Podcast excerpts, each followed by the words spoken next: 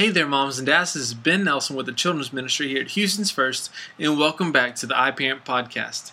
Thank you for checking in with us this week as we talk to you about what your kids are learning here at church. We hope that you find this tool extremely valuable for you and your family. We are continuing our study on the element love, and the definition that we are using for love is it is God's greatest gift to us. God has a lot of love for us and He wants us to show Him back that love as much as we can and also show it to others that He has placed in our lives. God doesn't just want us to receive love, He wants us to give love.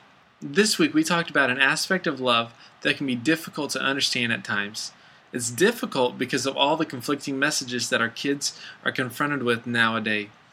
The Bible has one way to tell us about what true love is, but what they see represented on TV, on music, and in movies can be very different and often is different from what God's idea of love is.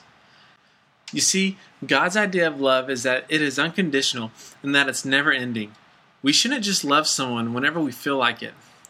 And that's what our big idea said this week. Our big idea was love is more than a feeling.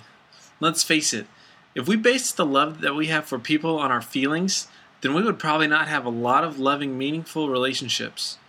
Because there are times whenever we get upset with one another, and then there are times when we get sad and disappointed. Imagine if every time we felt one of those negative feelings, we would end a relationship. We wouldn't have many, if any, meaningful relationships.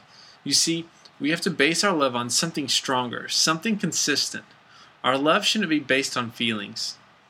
I want to encourage you to help your kids understand the difference of what they see represented in movies and on TV and help them to know that true love comes from God, and that true love is more than a feeling.